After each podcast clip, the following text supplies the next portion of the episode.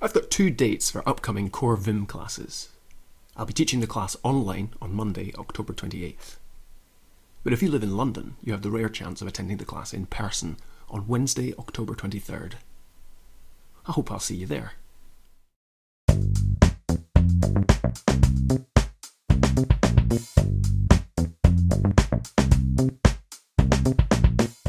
We've met Vim's default register and the Yank register. This time we're going to look at the named registers, which are handy if you want to cut or copy some text that you intend to paste multiple times. Let's work through the same example we used in the previous lesson. Double quote A YIW copies the current word into named register A. DIW cuts the current word, writing it to the default register. At this point, if we use the big P command without specifying a register, Vim pastes the text that we just deleted. But if we prefix the P command with double quote A, then it pastes the text that we saved to that register. Vim's named registers have an interesting property. Not only can we write to them, but we can also append to them. Take this code sample, which is littered with to-do comments. I'd like to yank each of those lines into the same register. The first time, I'll write to register A in the usual fashion, double quote small a yy. As you'd expect, this sets the contents of register A.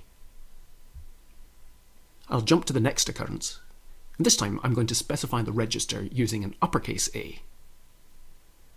Inspecting the contents of the register, you'll see that the current line was appended to register A, instead of overwriting the existing contents.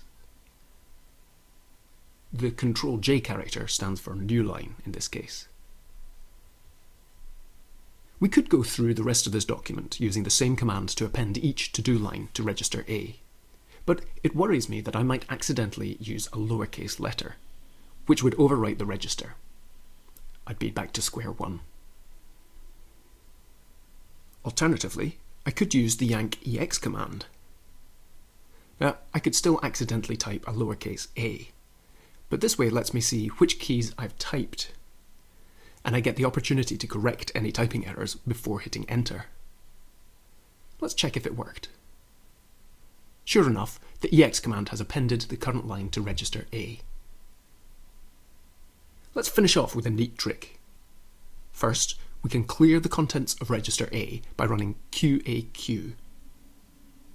See, the register has been reset. Now let's use the global command to execute the yank command on every line that contains the word to do. Register A now contains the text of each to do. Pretty neat. The information in this video is summarized in the accompanying show notes. If you have any questions, requests, or recommendations, then you can contact me at drew@vimcasts.org.